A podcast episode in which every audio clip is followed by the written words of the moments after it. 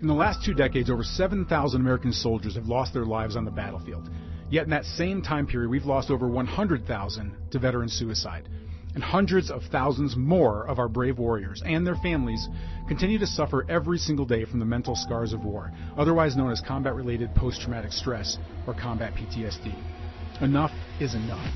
We're doing something about it. Our 501c3 nonprofit, Operation Save Our Soldiers, is helping to change the lives of our brave men and women struggling with combat PTSD with our direct sponsorship of an exclusive warrior retreat and a revolutionary new therapy that's literally putting an end to their symptoms and suffering in as little as just one two hour session without drugs or the old school talk therapy pushed by the VA. The results are instant and permanent, but we need your help. Soldiers pay nothing for the solutions they receive at these warrior retreats, which means from time to time we have to ask for assistance to help sponsor their travel and attendance. With as little as just a $5 donation right now, you can help change the life of one of our brave soldiers and help them finally win the battle against combat PTSD once and for all. 100% of your tax deductible donation goes straight to sponsoring a veteran's attendance, so you'll know your gift will directly impact their life and get them the help that they need. Many talk about supporting our troops. Today I'm asking you to do something about it. Please help sponsor a soldier today by going to www.operationsaveoursoldiers.org.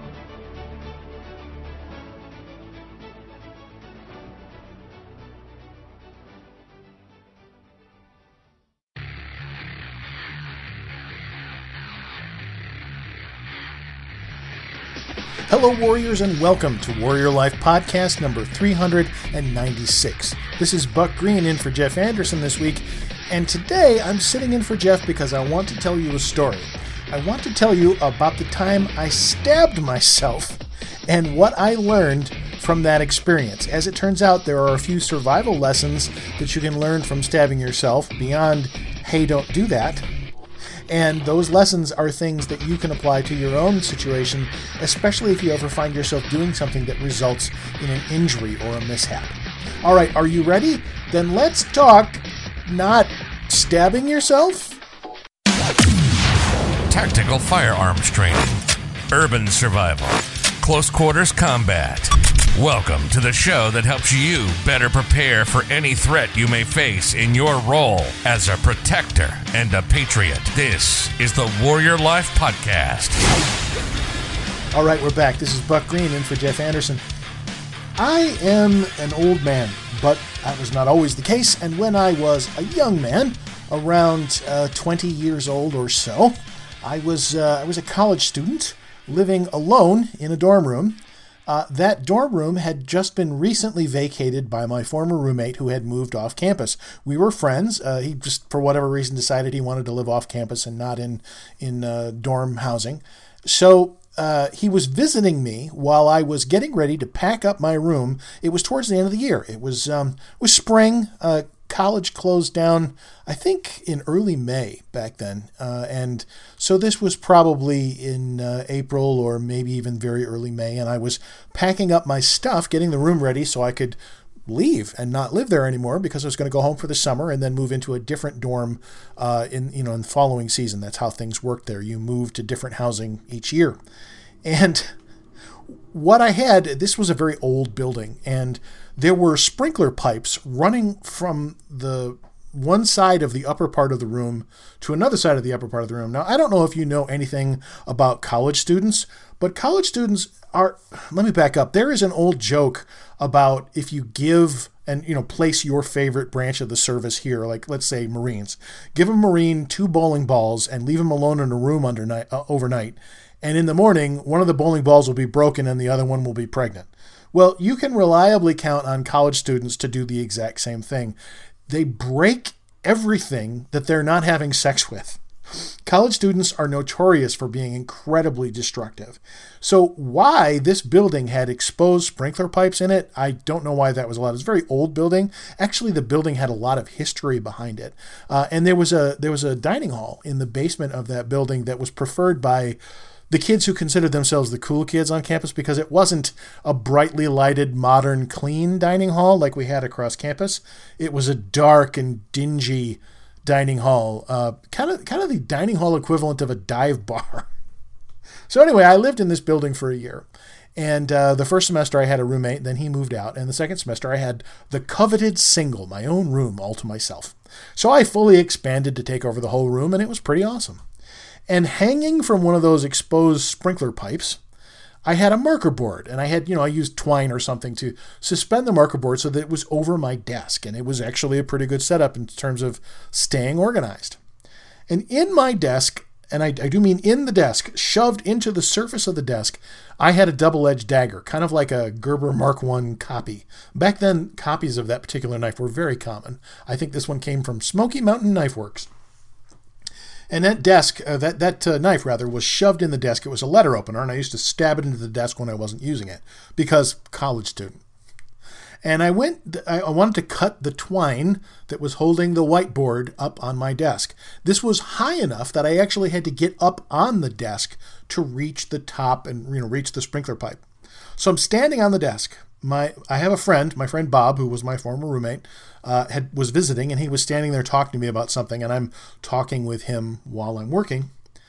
I reach down, I grab the letter opener out of the surface of the desk, and I go to stab the the string, you know, a very macho stabbing move. I'm going to stab that string, and uh, the marker board will come down. And so I'm holding the marker board in one hand. This you can see where this is leading. I'm holding the marker board with my left hand, and with my right hand I have a knife in a sort of a reverse grip. And I go to cut the string, and I hear thump, which is not what you want to hear. So I look down and I have stabbed the tip of that dagger into the inside of my left arm. And let me tell you, there is this moment of zen that occurs when you've just stabbed a double edged dagger into your own body. I remember thinking to myself vividly, leave it in or pull it out? leave it in or pull it out? Well, I can't walk around like this. So I pulled the knife out of my arm, and immediately blood started to ooze down my arm like there was no tomorrow. I remember feeling suddenly woozy from the sudden loss of blood from the hole in my arm. Now, that may have been the first of my mistakes. There's a there's a term, I believe the term is tamponade, when when you have been stabbed with something, I think the going medical conventional advice is leave it alone. Don't pull it out. Let a medical professional evaluate whether or not to pull that knife from your body. Um, and the this brings me to there are five survival lessons that I learned and internalized from a very early age, from the age of 20, as it turns out, when I stabbed myself with a knife in college. And uh, number one in in the lessons that I learned was don't panic, because I proceeded immediately to panic. As the blood was oozing down my arm and forming a puddle on the floor, I, I didn't even notice the puddle until I came back home later. Because, you know, uh, spoiler alert, I didn't die. Um, when I came back home later, I saw the puddle and was like, oh, that's what a puddle of coagulated blood looks like. And, you know, I don't know if you've ever seen a puddle of your own blood on the floor, but it's uh, the first time you encounter it, it's kind of a surprise. So, fortunately for me, while I was panicking, my friend Bob was actually on what we called the rescue squad back then. They were students who had uh, EMT training, and um, there was a there was a campus there was a security group that were literally just college students in blue windbreakers with flashlights. Uh, and then there were the the campus rescue squad, which were students who had EMT training. I, feel like today they probably have actual armed police on campus or adjacent to it. I know that at the college across the street from our university, they did have an actual police force. Um, but back then, I don't know, maybe it was a little more quaint. This was the early 90s. So I, uh, I remember looking at my friend Bob, who was an EMT, and angrily demanding, "Bob, what do I do? You're an EMT. Bob, what do I do?" And I was, I was, you know, freaking out, just completely losing my mind. And I will always remember Bob's response. Bob looked at me and he said, First of all, shut up. Then he grabbed a wad of Kleenex from the Kleenex box sitting on the desk, wrapped it around my arm where it was bleeding. He said to me, Hold here. So now I've got a death grip with my right hand on my left arm, with this Kleenex over the, the hole in my arm, soaking up the blood. Which brings me to The second lesson that I learned, well, let me finish the first lesson. Don't panic. While I was panicking, Bob wasn't.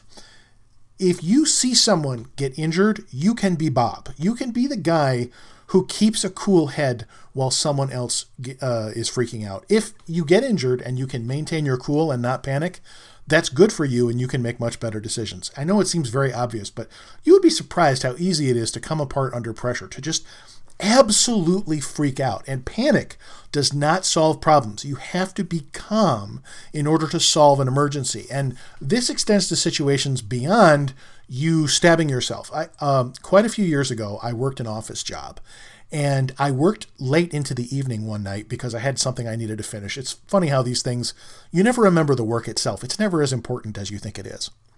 I get in my car and I go to leave, but it is now a whiteout blizzard and I didn't realize how bad the weather was getting. I have not real far to go, but I had to travel some highways and stuff. So I get out of the work parking lot and I suddenly realize that not only can I not see the road, I can't see where the road starts and stops, but I can't see anything else. I can't see to back up. I have no way to know if it's safe to pull over because there's ditches on either side of the road. And I knew a moment of complete and total panic where I didn't know what to do. I was freaking out. I was losing my mind. And that little voice that I've had in my head ever since this happened when I was in college said, You know what's not going to solve this problem? Is panicking about it. What can you do to fix this? And it occurred to me that I had a GPS. And even though I couldn't see where I really was, the GPS could tell me what road I was on.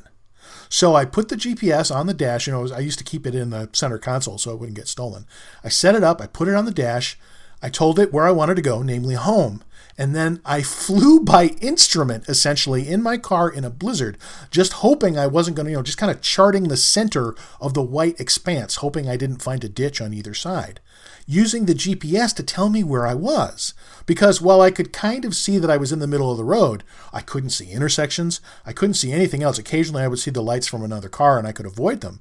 But I was completely lost until I realized you have the ability to operate via instrument. And I got home using that method. Uh, I remember the feeling of panic and then the sudden calm of, wait, you can solve this. So don't panic. Now, Number two, uh, direct pressure, uh, or more, more broadly, first aid. The second lesson is one of first aid. I was panicking. I knew that direct pressure is what you do when you get cut or stabbed. Uh, I just needed to be reminded of that. But what if it was some other kind of injury? Uh, for example, how do I know that if you stab yourself with something, you should leave it there and not go yanking it out? Well, that's something you learn from reading medical information. Uh, you need basic first aid information. You need to get some training in CPR, uh, even just a book that you keep in your bug out bag on basic uh, first aid procedures there are so many myths and so much misinformation out there that you and I have picked up from television and movies. It would do you wise to do some research about this stuff. For example, you know, on TV, uh, you just use fire to cauterize a wound and you're fine, right? Well, no, come come to find out, if you use fire to treat a, a cut, you could end up doing more damage. Um, you know, you shouldn't just go all Rambo and try to use the powder from your AK 47 cartridge to burn the hole through your wound so you stop bleeding. Like, I, I just, I can't stress enough that playing around with fire like that probably not going to improve the situation. So it's worth doing some research. It's worth learning first aid procedures uh, for basic stuff not only for yourself, but for other people when they get hurt. Again, you can be Bob. You can be my friend who told me what to do so when we left our story, I was flipping out and I had a death grip on my arm because I was convinced I was going to bleed to death. Bob, meanwhile, was like, Come on, we're leaving. I said, Where are we going? He's like, To the health center, you moron. Another thing that I couldn't think to do because I was freaking out. But Bob, who kept his head about him, knew, all right, I'm going to apply direct pressure to this person's wound and then get him to medical assistance when you're hurt, you're often not polite, and that's why I was being so uh, uh, impolite to Bob and the people around me. Bob, to his credit, just kind of went with it because he knew that people behave this way when they're hurt. I can remember once I had the worst pain I've ever felt before. I had kidney stones. I'm not talking about passing the kidney stones. I'm talking about when you, I don't know if you've ever experienced kidney stones for yourself, but for me, it started out as lower back pain. And I thought, did I hurt my back? Did I sleep wrong? Because when you're old, you can just hurt yourself in your sleep. Um, but no, the pain got more and more intense to the point where I was like, something's wrong. My my gallbladder is going to explode. I was in so much pain that I couldn't even drive myself to the hospital. I called a friend and was like, I, I don't know what to do. I hurt so much. I need help. So I was sitting on the front step of my house, kind of rocking back and forth in pain, when my friend Patrick pulled up and put me in his car and took me to the hospital. I, I don't know why I didn't call 911. I guess I, I didn't want to incur the expense, or maybe I wasn't thinking clearly. But anyway, while I was at the hospital, I was in so much pain that I was rude to everyone. And and nurses are the most wonderful people in the world because they're used to this and just kind of roll with it. But uh, I was so angry that they were asking me questions and then asking me the same questions again while fill, filling out various forms that I just was unable to communicate. My situation improved a lot when the pain backed off a little bit and I was able to start communicating politely. I cannot stress enough that quiet, calm persistence in how you deal with people is going to get you a lot farther with everyone than if you're angrily snapping orders or barking at them or refusing to talk to them. People respond in kind to that kind of hostility. They will just assume that you have an attitude problem. Their first thought is not, he's in pain, he doesn't understand. Their first thought is, that guy's a jerk, I'm not going to help him. So, if no matter how bad you hurt, no matter how much pain you're in, no matter how freaked out you are that you've injured yourself or that you've been injured, in a survival situation, be polite whenever possible. So, um, that brings me to communication. The more you can communicate when you've been hurt, the more likely you are to survive. Now, in my case, here I am with a death grip on my right arm. I'm being led to the health center by my, my trusty friend Bob, who really helped me out that day. And I stopped and I realized, oh my gosh, I'm going to be late for my date. I had what was for me a very important date that evening. I was going to be meeting a lovely young lady for dinner, and I did not want to blow that opportunity. So, through the haze of, I think I'm bleeding to death, we stopped at a blue light phone. My, my campus, this was before the days of wireless phones. I mean, they existed, but no students had them. So, you had a phone in your room and you had an answering machine to catch your messages when you weren't home. Uh, everyone had an answering machine. And at some point during my college tenure, they installed these blue light emergency phones. The phones only communicated internally on the campus's network. So I forget now exactly how it worked, but it was a three or four digit number you could use to call anybody's room inside the system. There were external numbers outside, but inside the system, you could call any room on the campus with a, a few digits. These blue light phones were connected to that same network, and they were basically just a post with a speaker and a keypad on them and a blue light. Uh, and it was so that you could summon help from security if you were, you know, not safe. I don't know if they were ever used for that purpose. I know that we as students constantly use them just to talk to each other because, hey, there's a free phone. And it wasn't a payphone. So I stopped and I, I remember using one of the blue light emergency phones to call my, my date and say, I have stabbed myself. I'm going to be a little late. and then I resumed to freaking out. It, I guess you knew where my priorities were even then. Uh, the more you can keep people informed, though, and uh, more broadly, whenever you do anything risky, like if you're hurt, you need to be able to communicate to other people what's wrong with you to the extent that you can. Things you say could be the clues that help people to save your life if you're very badly injured. If you're like, oh, I have this shooting pain in my abdomen, that might be the clue that somebody needs to fix you, you know, so that Dr. House can go, I, I don't know, did you check his butt for toothpicks and, and figure out the mystery thing that's killing you? Um, every episode of Doctor House is, is like that. But if you can communicate, you might be able to get rescue when you otherwise wouldn't. And here I'm thinking of the story of Aron Ralston, the guy on who uh, on whose life that movie 127 Hours is based. Aron Ralston, he goes he goes rock climbing. He has an accident. His arm gets pinned and crushed by a rock.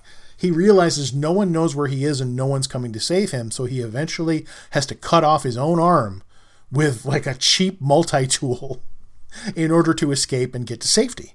Well, uh, if you communicate like, hey, I'm going to go rock climbing and I'm going to be in this area. And if you don't hear from me by nine o'clock, could you please send somebody to rescue me? That kind of communication could really save your butt. Um, so communicate if you're hurt, tell people what's going on with you. If you're going to do something risky or dangerous, even if you're just going hiking, don't forget it's not always about injury. Sometimes it's about getting kidnapped or or robbed and mugged or beat up. You know, just communicate with other people. It's an important lesson. Before and after you do anything risky, anything out of your ordinary routine, make sure people know. And if you do get hurt, make sure you communicate to other people what's going on with you. In my case, some of that communication uh, got a little funny. And by that, I mean specifically that uh, I walk in to the health center, and these two nice ladies, who I guess were nurses or medical professionals of some kind, they look at me and they go, uh, uh, what, what, do you got going on there, son?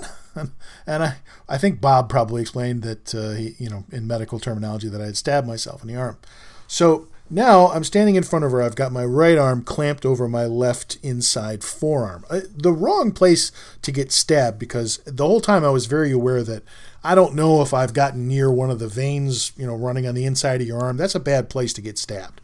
Um, so she looks at me and she puts her hand gently on my hand and she says, When I go to pull your hand away from here, is that going to squirt out?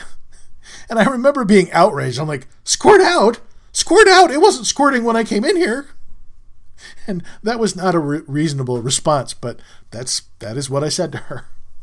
And then I remember also she's like, "Now this blade that you stabbed yourself with w- was it rusty?" and and then I really got her. I'm certainly not. I, what what what do you take me for? I do not have rusty knives lying around. And they're just trying to do their job, and here I am being ridiculous. Um, so eventually, uh, when they took it away, took my hand away, and and uh, the bleeding had mostly stopped. Uh, it wasn't as bad as I had feared. There was a, a lot of blood, uh, but uh, they looked at me and, and they said, "Well, there's not really." the, the nature of the wound is such that there's no real point in putting a stitch in there. We're going to give you this. It was just a butterfly bandage to hold it together, and and uh, we're going to put that on there, and then over that we're going to put a larger bandage. And I remember that larger bandage did get quite a bit of blood on it because I was still leaking for a while. So I had like this big round, um, you know, badge of honor around my arm for a while uh, to clamp everything down but uh, there was I didn't have to go to the doctor. I didn't have to go to any kind of a hospital, and that was the extent of the medical care I received. I think they probably used an antibiotic or something on it, but uh, really that's all it took. I have the scar to this very day. This was uh, 30 years ago, and I still can see the scar. I tried to take a photo of it and I couldn't get it to show up on camera because you know the lighting is such that I couldn't. The scar is faint, but it's there, and it is the it's about a quarter of an inch long, and it represents how deep the tip of that dagger went into my arm. So I learned a valuable lesson, five valuable lessons, and the fifth of those valuable lessons uh, to review Number one was don't panic, and that goes for every situation. If you can be the person who is calm when someone else gets hurt, so much the better. Uh, number two was first aid, or in my case, direct pressure. You should get first aid training. If this happens, if you get hurt, if someone else around you gets hurt, you want to have first aid training. Number three, surprisingly, was be polite. If you are in an emergency emergency situation, your ability to be polite and calm and persistent will get you much farther with other people from whom you are asking things, of whom you are asking things, than any other kind of, you know, trying to be a tough guy, trying to be bombastic, trying to bark orders. No, be polite, be persistent, be calm. Number four was communicate.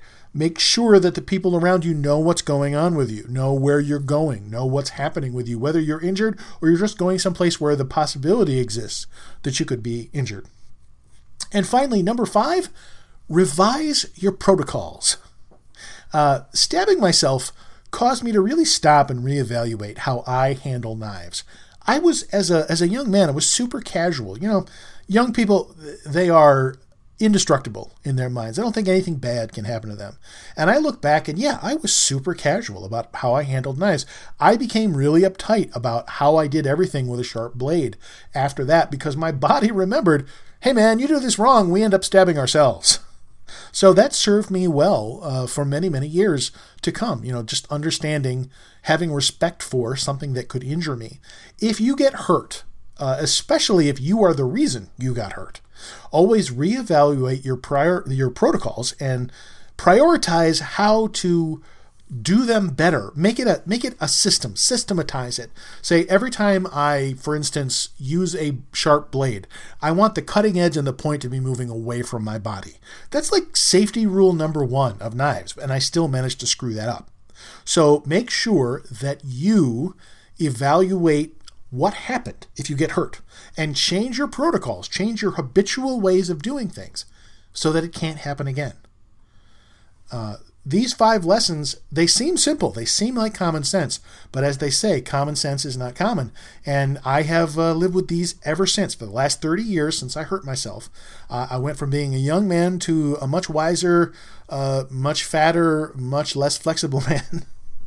but I'm alive to have joints that hurt because I followed uh, these rules that I learned, many of which came about because I stabbed myself in the arm.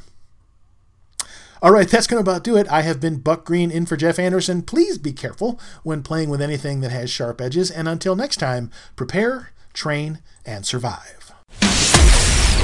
You've been listening to the Warrior Life Podcast. We hope you've enjoyed the show. You can help us spread the mission of self reliance and self protection when you rate us and leave us a comment wherever you enjoy these podcasts. And don't forget to check out our posts and videos on our social media channels. You'll see a full directory when you visit our website at www.warriorlife.com. We'll see you next time. This has been the Warrior Life Podcast. Prepare, Train. Survive.